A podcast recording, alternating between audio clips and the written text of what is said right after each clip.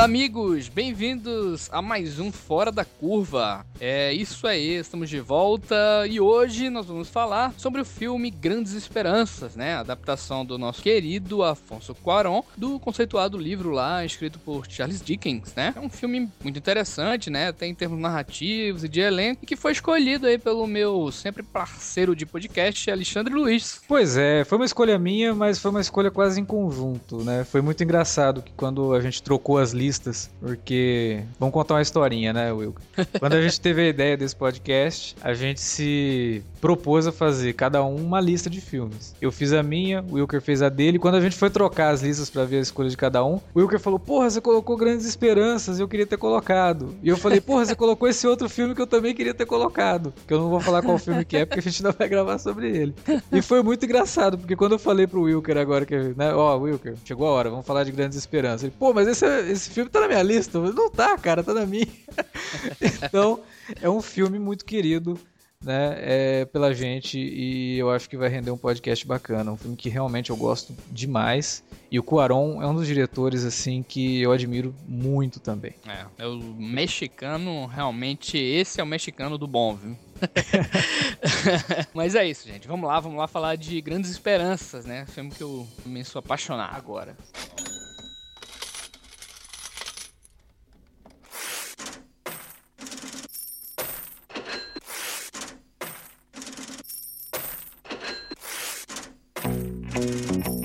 Vou interromper rapidamente o podcast para dizer que se você gosta do conteúdo do Cine Alerta, você pode nos ajudar a fazer mais e melhor. Entre agora mesmo em www.patreon.com/Cinealerta e seja um dos nossos colaboradores. Você pode receber os podcasts antes de todo mundo, participar de sorteios e até de hangouts mensais com a nossa equipe. Entre, se informe, confira o que queremos trazer para você no futuro e nos ajude. www.patreon.com/Cinealerta. Pronto, não falei que era rápido? Pode curtir o podcast agora.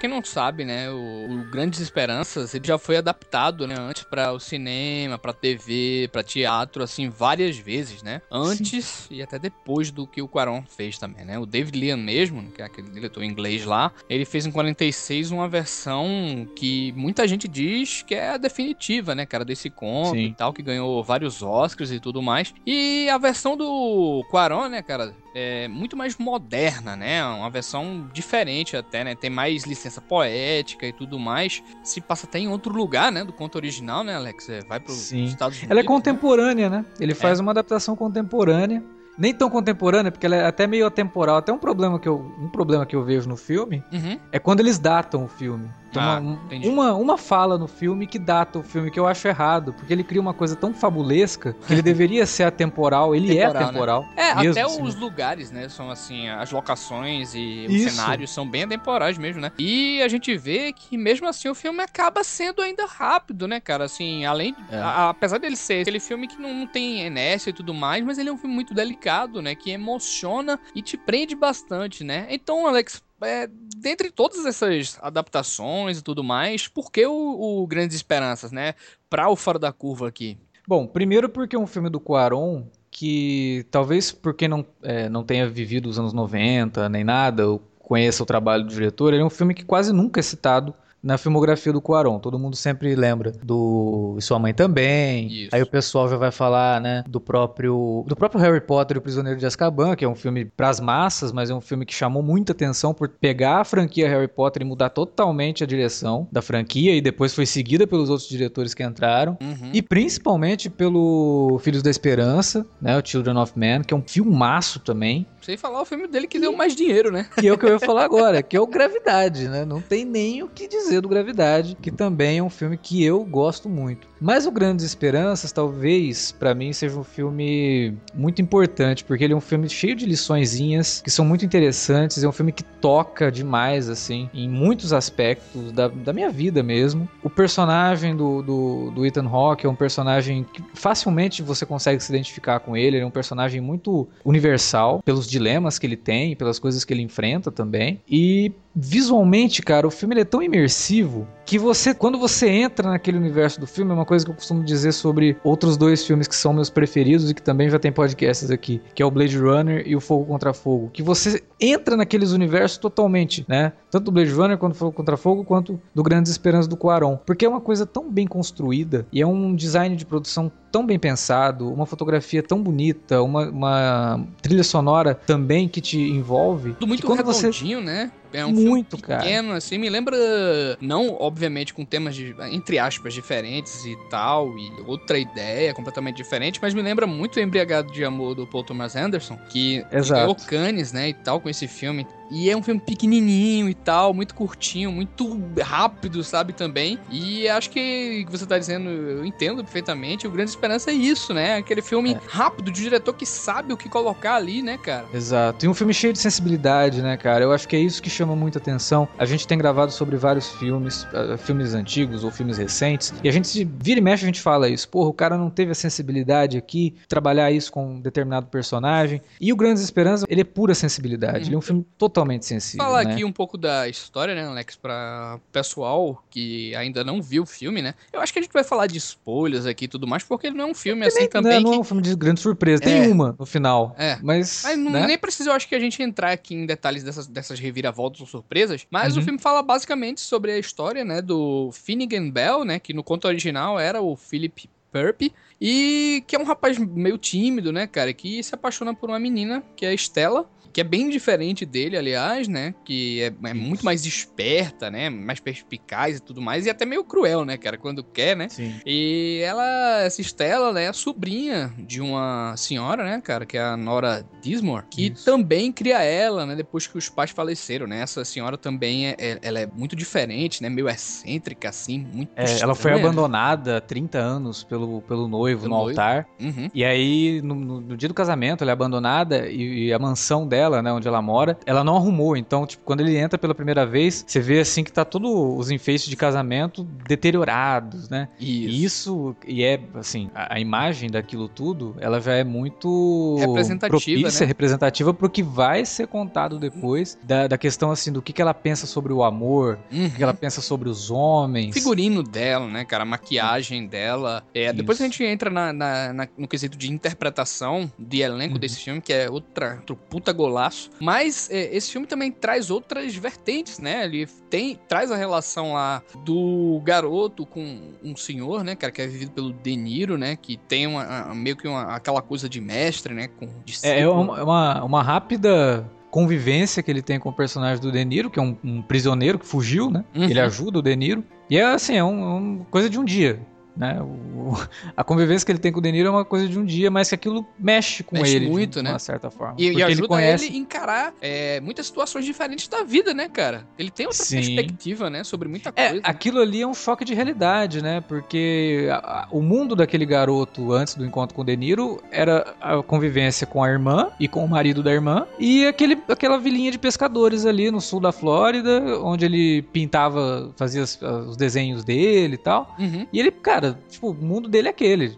Eu não sei se existe alguma coisa além desse mar que eu conheço aqui. E vale lembrar, pra quem achou um pouco confuso, né, essa questão do romance e desse encontro, o filme se passa em várias épocas, né, Alex? Assim, né? Ele menor, vai dando vários saltos, né? Tem várias elipses. Exatamente. E aí que eu digo que o filme até ele comete uma pequeno deslize no roteiro mesmo. É do roteiro, porque é uma fala, que aí a personagem da Gwyneth Paltrow, já adolescente, né, ela quer sair, e aí a tia dela fala, não, porque não sei o que, esses meninos vão acabar com você. Aí ela, nós estamos nos anos 80 e tal, e aí eu acho que ele dá uma... Ela não deveria ter falado isso, porque o filme, durante todo o tempo, ele não te diz, eu tô aqui nos anos 70, tô nos anos 80. Quando ela fala isso, ele acaba fechando um pouco, sabe? Limitando um pouco a interpretação. Ah, eu acho que ela poderia trocar esse... Estamos nos anos 80, porque, de certo modo, os anos 80 foi uma mudança drástica de cultura, né? Do que era os anos 70 ainda, que carregava muita coisa dos anos 60 ali, né? Ela tinha poderia muita... só ter dito, aí, os tempos são outros. Exatamente, os tempos são outros. A gente vive num tempo mais moderno e tudo mais, né? Eu acho que nem precisava. É porque seria muito interessante se o filme não te dissesse, realmente, em momento nenhum,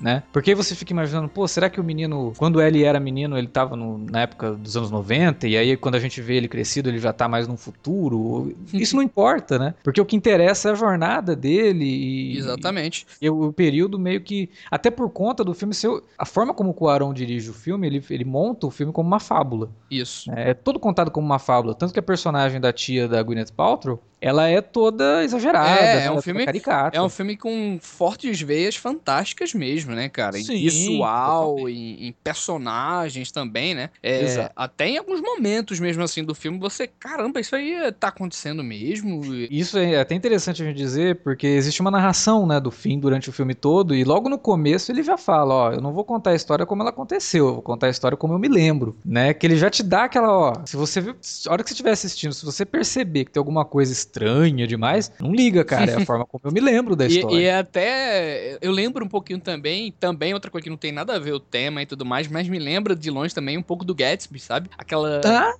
nostalgia do Gatsby, toda... Principalmente dessa versão recente, né? Pois é, cara. Do Baz Luhrmann, que também é toda fabulesca. Tem muito disso que, olha, eu tô contando essa história, então eu vou exagerar um pouquinho, eu vou falar de certas coisas, vou florear, vou deixar ela mais colorida, né? Se eu deixar ela mais colorida, ela fica mais interessante, como é também As Aventuras de Pi. Uhum. Né? É muito curioso também que esse filme não deixa de ser um romance também, né, cara? Só que de maneira muito peculiar, né? Pois muita gente se identificou alguns anos atrás com 500 Dias com Ela, né? Por tudo que o protagonista passou ali, né, cara, e com a mulher e tudo mais, e nesse filme eu acho que isso é muito potencializado, sabe, cara, de um modo mais pessoal, assim, porque o Finn, né, ele ama a Estela desde pequeno, né, e nunca é correspondido de verdade, né, cara, e ela faz ele sofrer durante muito tempo, né, e vive fazendo esses joguinhos assim, né, cara, seduzindo ele só por prazer mesmo, sabe, e é muito curioso o modo como o Cuarón vai criando essas pequenas reviravoltas, né, tratando tudo, né? Ainda que desse modo poético, né, e fabulesco, ele tem um modo mais humano de enxergar esse tipo de relação humana, né, do fato de não ser mesmo correspondido, né, cara, daquela dor do amor, né, de você amar alguém e essa pessoa, entre aspas, te dá algumas esperanças e ele passar tanto tempo, né, cara, em busca disso, né? Sim, o grande lance de todo o roteiro é como que nenhum personagem do filme ele fica estático, né? O personagem do Ethan Hawke começa garotinho, depois é que ele vai virar o Ethan Hawke, que é o Finn, ele vai passando por diversas transformações, e muitas dessas transformações são motivadas pelo amor que ele sente pela Estela. Então, por exemplo, quando ele resolve mudar de vida, que surge uma oportunidade, porque ele é um artista, ele para de pintar e tal, porque ela abandona ele, e ele fala, ah, quer saber, vou virar homem, né, entre aspas, assim, entre muitas aspas, né, porque é o que ele conhece como ser homem, que é o cara que trabalha só e ganha dinheiro pra sustentar a si mesmo, ou um dia, quem sabe, se ele encontrar alguma outra garota, sustentar essa garota, que é aquela coisa bem machista, né, de interior mesmo. Ele para de pintar. Aí surge a oportunidade pra ele expor as obras dele em Nova York. Aí ele descobre que a Estela tá em Nova York também. Ele fala, ah, quer saber? Eu vou abraçar isso. Eu vou conhecer o mundo de novo, né? E aí, quem sabe, no caminho, no encontro com ela, e não muda um pouco também, né? E aí ele vai passando por transformações que você vê que ele força, tanto que ele cria pra si mesmo um personagem. Quando ele vai ser entrevistado, ele conta uma história maluca que o cara que criou ele era um drogado, né, e um traficante, que ele encontrou o cara morto, o cara tava vivo lá na Flórida, não era nada disso. Então ele vai criando essa imagem dele mesmo, e o que é mais interessante ainda, quando você acha, porra, agora ele vai ser isso, não, ele passa por uma outra transformação, aí que ele se descobre, né, e aí quando ele termina o filme, que ele termina o personagem finalizado, moldado como ele deveria ser, não mais a máscara, né? Não mais aquilo que ele criou pra ele, não mais aquele garoto ingênuo do começo do filme, e sim um cara totalmente renascido, totalmente novo, livre de certas amarras, e que isso é fantástico, né, cara? Quando você assiste um filme que tem um arco tão bem definido de um personagem, e que não é só ele, o personagem da Estela também, o personagem do cara que cria ele também, que é o Joe, isso, né? Que encontra vários percalços na vida, mas a hora que chega lá no final também você vê que ele já tá num outro nível. Vivido por outro grande ator, né, também, que é o Chris Cooper, né, cara? Chris Cooper, excelente, cara. Chris Cooper, ele faz um personagem fantástico, porque ele não é parente do Finn. Ele só é o marido da irmã do Finn. A irmã do Finn abandona o cara no comecinho do filme. Isso. Ele não tem obrigação nenhuma de cuidar do garoto. Mas ele cuida realmente como se fosse filho dele, cara. E você vê que ali tem um carinho muito grande. Tanto que quando ele vai lá pra Nova York, que ele dá um vexame, ele percebe o vexame que ele dá, ele sai do negócio. Isso, o Finn vai atrás dele, assim, meio que, pô, cara, não sei o que. Ele, não, cara, é o teu momento, tô muito orgulhoso de você. Ele sabe o limite, né, cara? É aquele cara que sabe o limite, né? É muito bom, cara, é muito bom. E funciona, né, cara? É muito crível, assim, né? É crível, porque a gente viu esse relacionamento sendo construído, a gente viu que ali existia realmente uma amizade, até porque o próprio personagem do Ethan Hawke, quando ele resolve virar homem, né, ele assume o visual do Joe. E é muito curioso, né, também, até falando de novo, né, sobre essa questão dos dois, né, anteriormente, dele e da Estela, que o filme tem essa coisa de grandes esperanças, até pela questão do Finn a vida inteira, né, cara, ficar meio que alimentando esses sentimentos, né, e também esperanças, né, a respeito do amor que quase nunca é correspondido, né, e de início você pensa que é coisa de adolescente e tal, mas passa o tempo e aquela ferida não fecha, né, cara, ele tenta fugir, que nem você falou aí, ele vai fazer coisa de arte e tal, vai pra outra cidade e a vida teima em trazer, né, cara, aquela situação de novo, né, pra ele e tal, e é essa coisa que ele abraça mesmo, né, cara, a situação. E ela sempre entrando na vida dele, assim, com os dois pés no peito, né, tipo, ela não entra devagarzinho, tipo, nossa, tô te aqui, não, tipo, ela entra pra chacoalhar o cara, porque ela sabe que ela tem esse efeito nele. Aliás, não só nele, né? Praticamente todos os homens à volta dela. É muito bacana que nenhum personagem tá ali de graça, né? Todos eles, como você falou, mexe com o cara e eles são importantes, porque mexe com a própria história também, né? Eles impactam, cara. Tanto a mulher lá tem impacto com a menina, né? Até, claro que ela teve uma perda brusca e talvez essa situação tenha afetado também os sentimentos dela também, né? Tenha causado um certo medo também. Mas ela também foi criado por aquela mulher e ela carrega alguns valores também, sabe? Então é muito interessante como todos aqueles personagens acrescentam, né, pra cada um deles, né, cara? Exato, e assim, a Gwyneth Paltrow, a gente sabe que ela não é... Eu acho ela uma atriz linda. Uhum. Mas ela não segue o padrão de beleza hollywoodiano, assim, daquele mulherão, né? Ela é magrinha. Ela, na verdade, ela me parece uma modelo, né, cara? Aquela típica modelo muito alta, né? Magra, extremamente magra, né, e tal. Ela é linda, né? Ela é linda e tudo mais. Mas ela consegue passar uma sensualidade tão grande nesse filme. Claro. Eu acho que a escolha do elenco é fundamental, cara, pra esse filme, assim. Principalmente por cada personagem trazer essa credibilidade, sabe, Alex? Exatamente. O Ethan Hawke ele carrega aquele ar de garoto, né, cara, de inocente, e ao mesmo tempo, quando ele ganha esse aspecto mais adulto, você vê que ainda tem aquela coisa dele da inocência, do cara que tá apaixonado e tal. A Paltrow também é aquela cara dela, sabe, cara, de sensual, e o risinho de canto da boca, que ela sabe que tá fazendo ele. Exatamente. Tá de sapato, né? A Anne Bancroft, né? Porra, tá fantástica com a Manora, né, cara? Como eu falei, aquela maquiagem meio forte, né? O jeito meio cafona, assim, meio elegante e tal. Traz aquele ostracismo, né, cara? Que precisa... Uma pessoa perdida no tempo, né? Pois ela é uma pessoa perdida no tempo. É muito interessante. Até o De Niro, cara, sabe? O De Niro... Aquele jeito tão misterioso, sabe, cara? Meio calado, assim, tal, e... perigosão, né? Pô, cara, que golaço a escalação desse casting, velho. Sério. O Ethan Hawke, ele tem uma característica que eu sempre gostei e que eu acho que ele sempre soube trabalhar. Ele sabe disso e ele trabalha isso em quase todos os personagens dele. Que ele sempre parece que ele diz uma coisa querendo dizer outra. Ele tem um ar de mistério no rosto dele, no olhar dele principalmente. A gente vê muito disso nesse filme depois que ele passa pela transformação, que ele vai pra Nova York e tal. Mas, por exemplo, outros papéis que ele faz, como naquela adaptação do Hamlet, que também é contemporânea, né? Ele também tem muito disso. Nos filmes mais recentes com ele, que até um que a gente já comentou num podcast aí sobre finais surpreendentes, que é aquele Predestinado.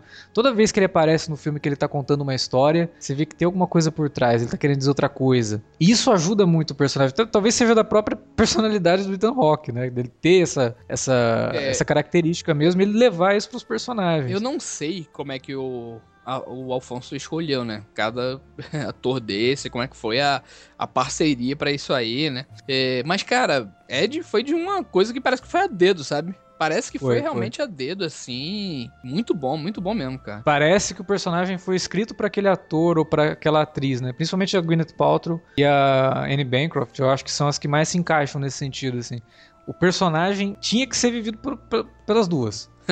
Sabe? Existem inúmeras atrizes que poderiam fazer uma femme fatale como ninguém, mas a Gwyneth Paltrow nesse filme, o trabalho que ela faz, assim, de linguagem corporal mesmo. A menininha, né, também, cara, parece realmente, né?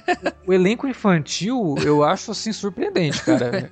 De verdade, eu não sei porque o Cuarón, ele já tinha demonstrado uma característica muito boa de trabalhar com o elenco infantil, com o Princesinha. Né? E depois ele foi elevar isso à 10ª potência com Harry Potter. Mas nesse filme ele trabalha com atores bem jovens, né? O menino e a menina deve ter uns 10 anos. E primeiro que ele cria uma cena íntima de duas crianças que é linda, né? Pois cara. De novo. Que delicadeza, hein, cara? De uma delicadeza, uma sensibilidade absurda, né? E uma cena de beijo de língua, cara, com duas crianças. E é assim... Caraca, né? Poderia soar apelativo. Um erro de mão ali naquela cena, ele poderia soar muito apelativo. Pois é. Mas ele torna um negócio tão sensível, né? Que, porra, são duas crianças. Sim, mas são dois seres humanos também.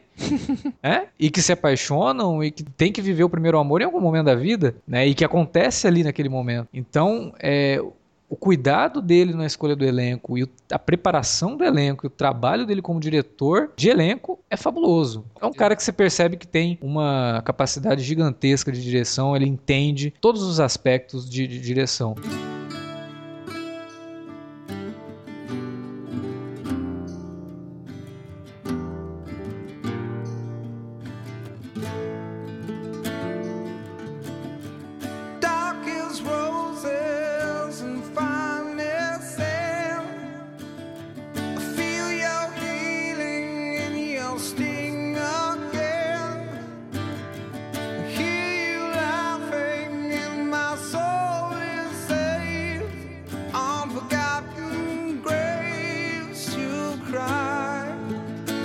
E eu acho que aí a gente pode entrar também nessa questão mais técnica de como que a direção de arte do filme ajuda a contar essa história.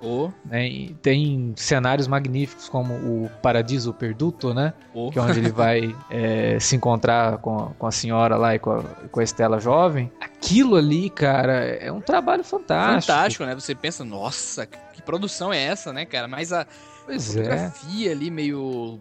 fotografia meio do nosso... Durada, né? Que chega... Meu Deus, cara. Destaca, né? Todas as imperfeições também, as folhas, aquelas pedras e tudo. Porra, incrível, né, cara? Fotografia do Emanuel Lubezki, né, cara? Pois é. Emanuel Lubezki, que é um gênio, né, cara?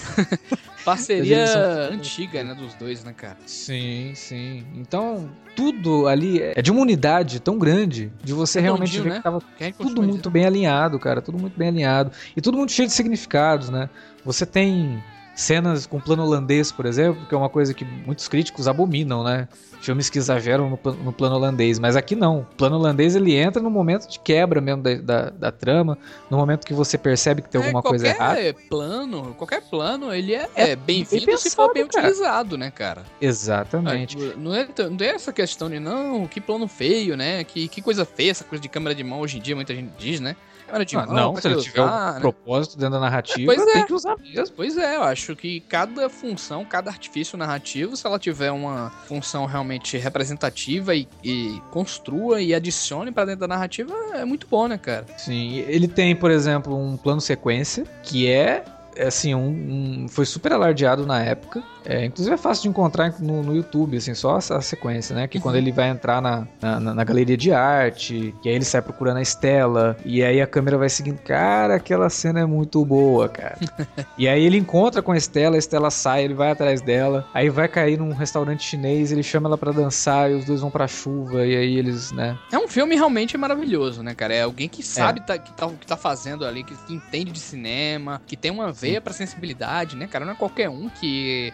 pega um conto do Charles Dickens e adapta dessa maneira tão original, né, e até meio ousada, né, cara, pra época, assim, principalmente se tratando de ser o primeiro filme, entre aspas, mais autoral dele, né, cara, assim, pro mundo, né, a gente até, nossa, o que esse cara tá fazendo, né, cara, pegar uma obra dessa que é mais tradicionalista, né, mas, e eu acho que não, acho que foi muito bom, né, o Cuarón é aquele tipo de diretor que eu nunca vi ele errar, né, cara, ele sempre traz algo interessante pros filmes dele, né? Ah, não sei história, não, mas em ponto de vista mais técnico também, ele é aquele cineasta, assim, interessantíssimo, né? Bicho? Ele é um contador de histórias, né, cara? Ele é um contador de histórias, ele sabe... Eu acho que o principal de um diretor é ele entender o que... Uhum. Quando não é ele que escreve, né? Então, acho que o principal do diretor é pegar um roteiro, ler o roteiro, entender a proposta do roteiro, dar a visão dele para aquela proposta e ser bem sucedido. Não, o Cuarón, ele faz isso aqui. Ele entende a proposta, né, do rejuvenescimento da trama do Dickens e transforma o filme num filme dele e faz isso assim... aparando arestas, né, cara? Ele não deixa gordura no filme. Não tem gordura no filme. Não tem uma coisa que você fala, nossa, aqui podia ter tirado. Isso, não. É uma comparação até que eu queria fazer, que não é gratuita. É, ele é muito conhecido por planos mais longos, né? Em Filhos da Esperança tem um plano também muito longo e tal, e que mostra, assim, a aflição mesmo do personagem do Clive Owen, entendeu? E aquela questão do carro lá, né, que vai e volta e... Puta, aquilo ali é maravilhoso. É maravilhoso, né, cara? Traz a urgência daquilo ali. Tem o plano lá também em Gravidade, aqueles primeiros minutos, um plano de sequência simulado também, que traz, a gente fica pregado na tela e sentindo, assim, a aflição também. Aqui também tem esse plano belíssimo e tal. E diferente do Iñárritu, ele é um cara que é muito mais preocupado em usar esses artifícios pra ajudar na urgência da narrativa de que propriamente aparecer, né, cara? Trazer isso como apenas uma alegoria ou simplesmente o fato de saber utilizar a técnica e não. Não, acho que todos os filmes dele, você vê que é muito redondinho, é muito...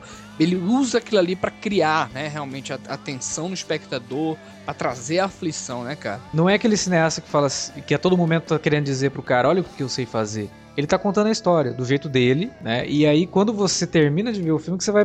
Nossa, porra, o cara realmente conseguiu, olha essa cena, mas... Quando você vê o plano sequência a primeira vez, nesse filme, no Grandes Esperanças, nem te chama a atenção que é um plano sequência. Pois é. Sabe? Depois que você... Porra, peraí, não teve corte mesmo, né? Mas eu quero saber se ele vai encontrar com a Estela ou não. Eu quero saber o que vai acontecer dessa história. Não é que assim que você vai ver o filme e fala, nossa, olha esse plano. Isso daí você vai ver na segunda vez.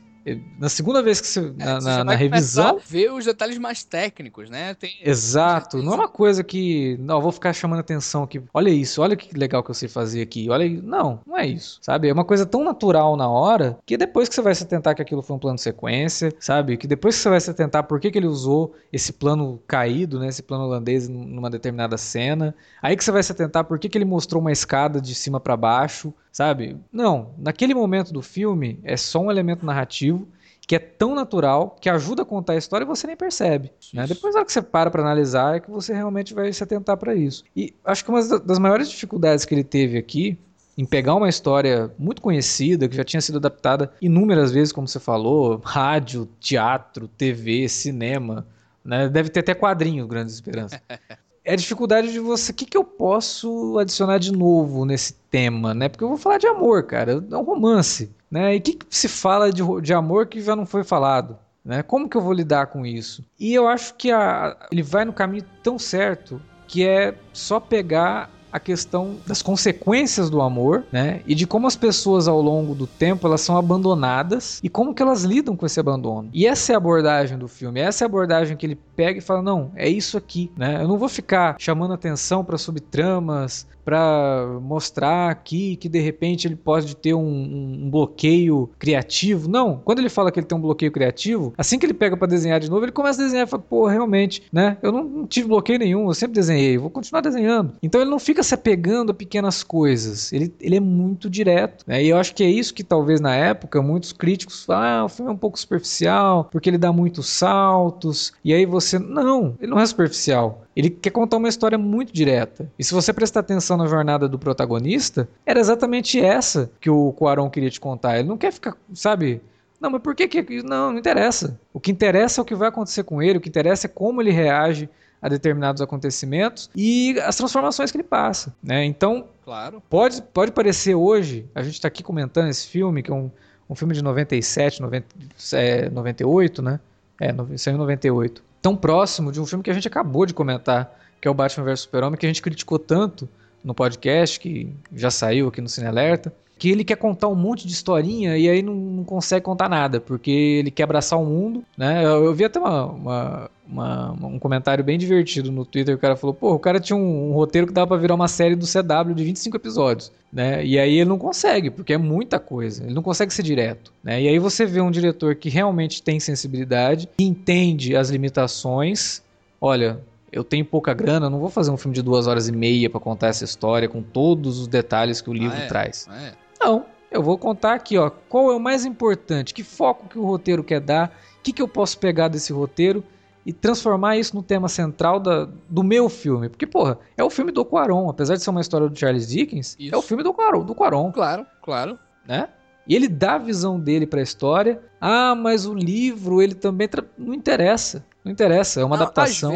Às vezes eu acho muito mais interessante, por exemplo, transpondo a mídia agora, outra coisa que é a escrita, às vezes eu acho muito mais interessante o sujeito que, por exemplo, se propõe a falar de algo e pega um tema e discute aquele tema, né, aquela pontuação em cima daquilo ali que ele tá falando, sem precisar expandir e fazer um texto... mais elaborado, ou, não digo nem elaborado, né? Mais expansivo, cheio de vertentes, né? Cheio de enfeites e subtemas e tudo mais, sabe? Uhum. Eu acho que sendo pontual naquilo ali, trazendo algo interessante, né? Para o que a pessoa quer contar, né? Quer dizer, eu acho até melhor, cara, em alguns pontos, sabe? Em alguns casos, né? Se você vai fazer algo e querer ser ambicioso, né? Querer tornar a sua obra ambiciosa, eu acho que você tem que ter culhão também, né, cara? Você tem que se propor e saber receber esse impacto das críticas, entendeu? Ou do público de um modo geral, do que a pessoa que tá vendo o que você tá fazendo, seja livro, seja filme ou o que for, tá consumindo, né? Você tem que... Se você não tá se propondo a fazer algo mais... vamos dizer, realmente até ambicioso mesmo, né? Essa é a palavra, ambicioso mesmo, né? Do ponto de vista artístico. Complexo, né? Pois complexo. Mais complexo. Nossa, eu vou discutir temas aqui. Então. Pois é. Então, vamos lá, né, cara? Na minha opinião, eu não acho, cara, que é um defeito você ser pontual em algumas coisas. Exatamente. E essa pontualidade ser muito boa, sabe? Talvez isso esteja faltando um pouco, não só nos filmes, não.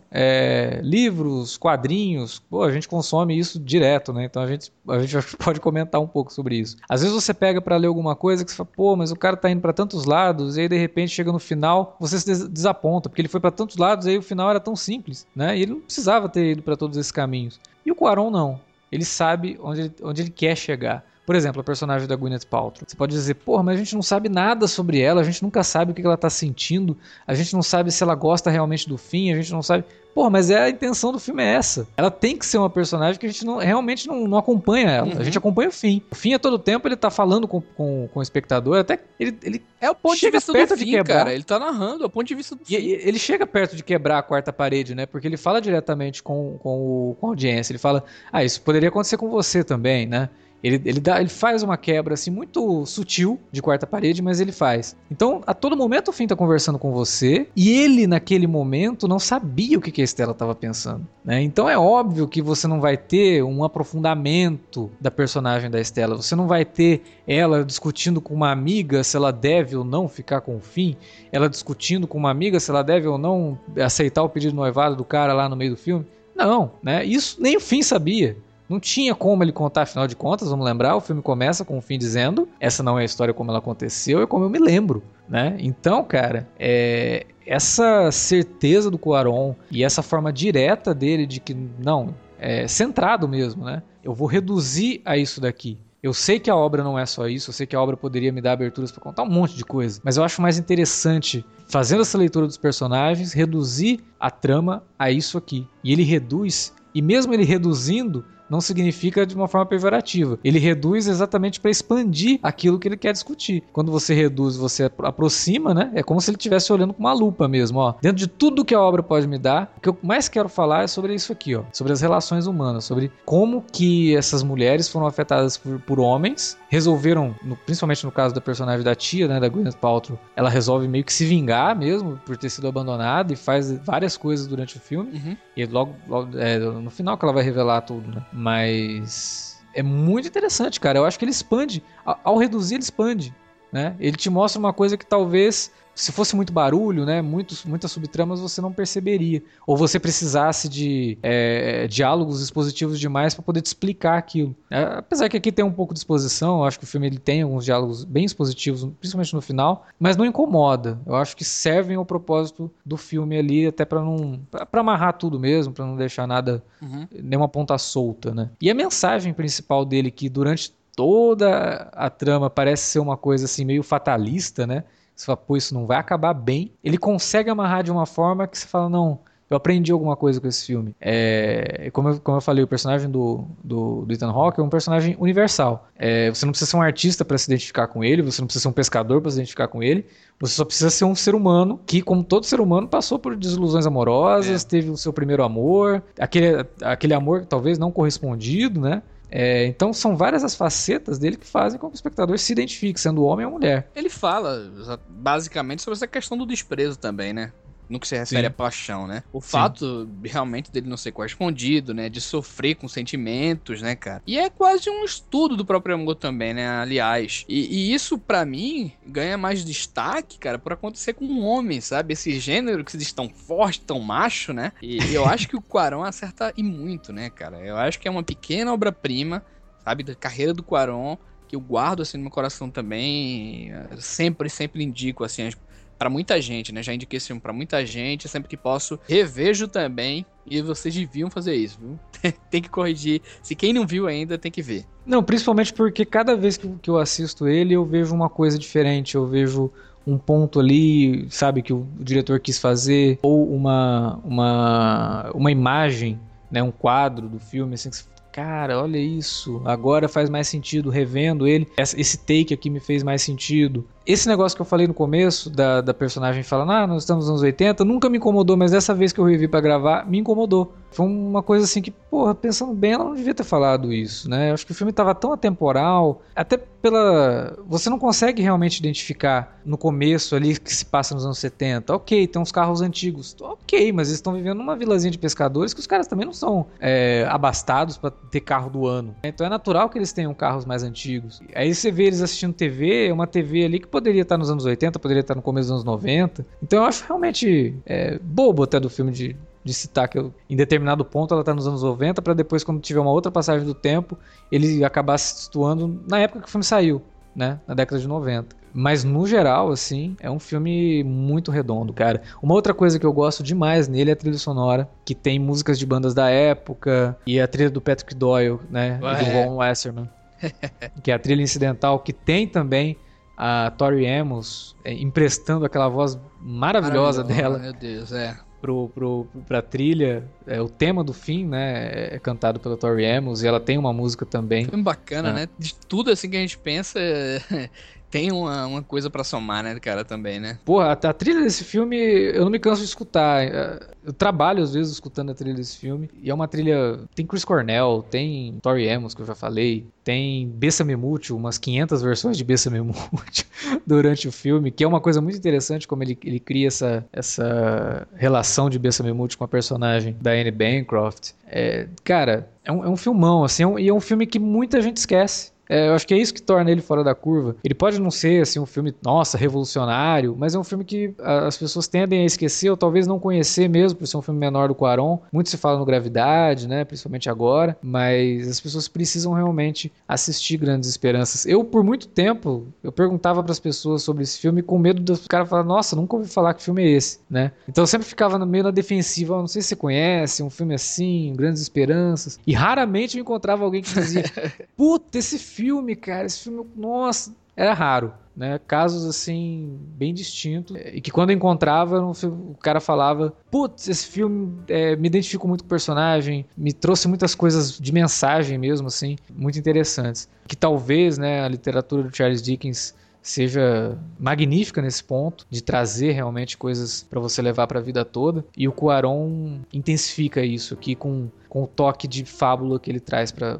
a história, com a forma como ele conta a história e com o visual e com a forma imersiva mesmo de você assistir o filme e entrar naquele universo e não querer sair, cara. É um filme que ele é curto, ele tem 1h50. Exatamente, é. E se ele tivesse 3 horas, cara, eu acho que eu ficaria assistindo o filme ali numa boa, sem me cansar.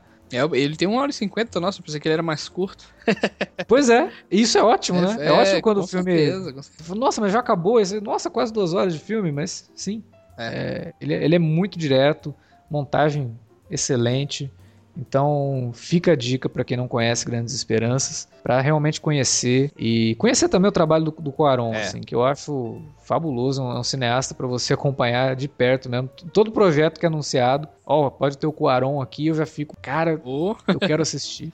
Vejam em particular aí Filhos da Esperança, né, cara? É um filme também imprescindível, todo cinéfilo precisa conferir, né, também. O próprio Gravidade na época, que deixou todo mundo maluco, né? O outro filme mais independente, que é Sua Mãe Também, né? Sim. Precisa conferir, realmente a carreira desse cara é muito interessante. Sim. A gente tinha falado do Iñárritu, né? Vale dizer que o Cuarón, o Iñárritu e o Guilherme Del Toro, eles são amicíssimos, né? Um produz filme do outro, né? Os três são, assim, quase irmãos de cinema. Tipo então... o Fernando Meirelles com o Salles e... Exato. São aqui, muito próximos. Inclusive, eles têm uma produtora, né? Eu acho que eles produzem filmes através de uma produtora que são os três mesmo juntos e que são três cineastas, cara, que a gente fala... A gente gosta de pegar no pé do Iñárritu porque ele tem uma soberba enorme, né? Mas a gente... Obviamente seria ridículo a gente diminuir a capacidade do cara. Eu só acho que ele tenta chamar atenção demais pra si mesmo ao invés de chamar atenção pro filme. Que é uma coisa que nem o Cuarón nem o Del Toro fazem, né? E são diretores que têm características... E eu acho que cada um tem particularidades, assim, muito distintas, né? Assim, realmente, do ponto de vista temático, assim, são bem diferentes mesmo, né? Sim.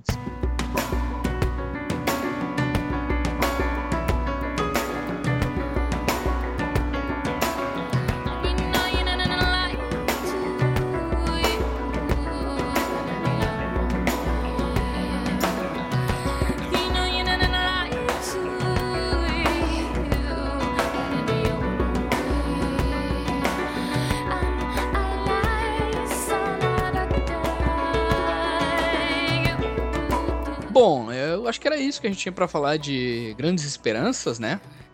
Depois de tudo isso, né? Você ainda não ficou com vontade de ver, não acredito. Cara, cadê seu coração, né? Enfim, gente, mais uma vez, obrigado se você chegou até aqui.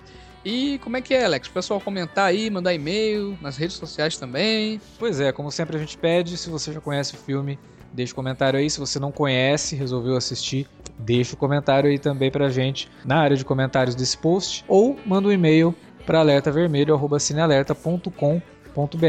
Estamos nas redes sociais, lá no facebook.com/cinealerta e no @cinealerta no Twitter e no Instagram.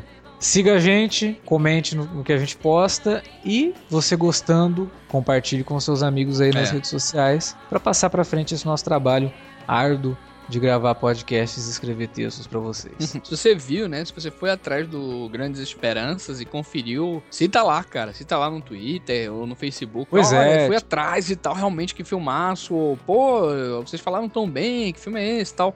Né? Cita de alguma maneira, gente. Cita aí pra gente saber que vocês estão indo conferir. Estão curtindo. Tá bom? Bom, é isso. E até 15 dias, né, Alex? Até 15 dias, mas, obviamente, teremos mais podcasts aí.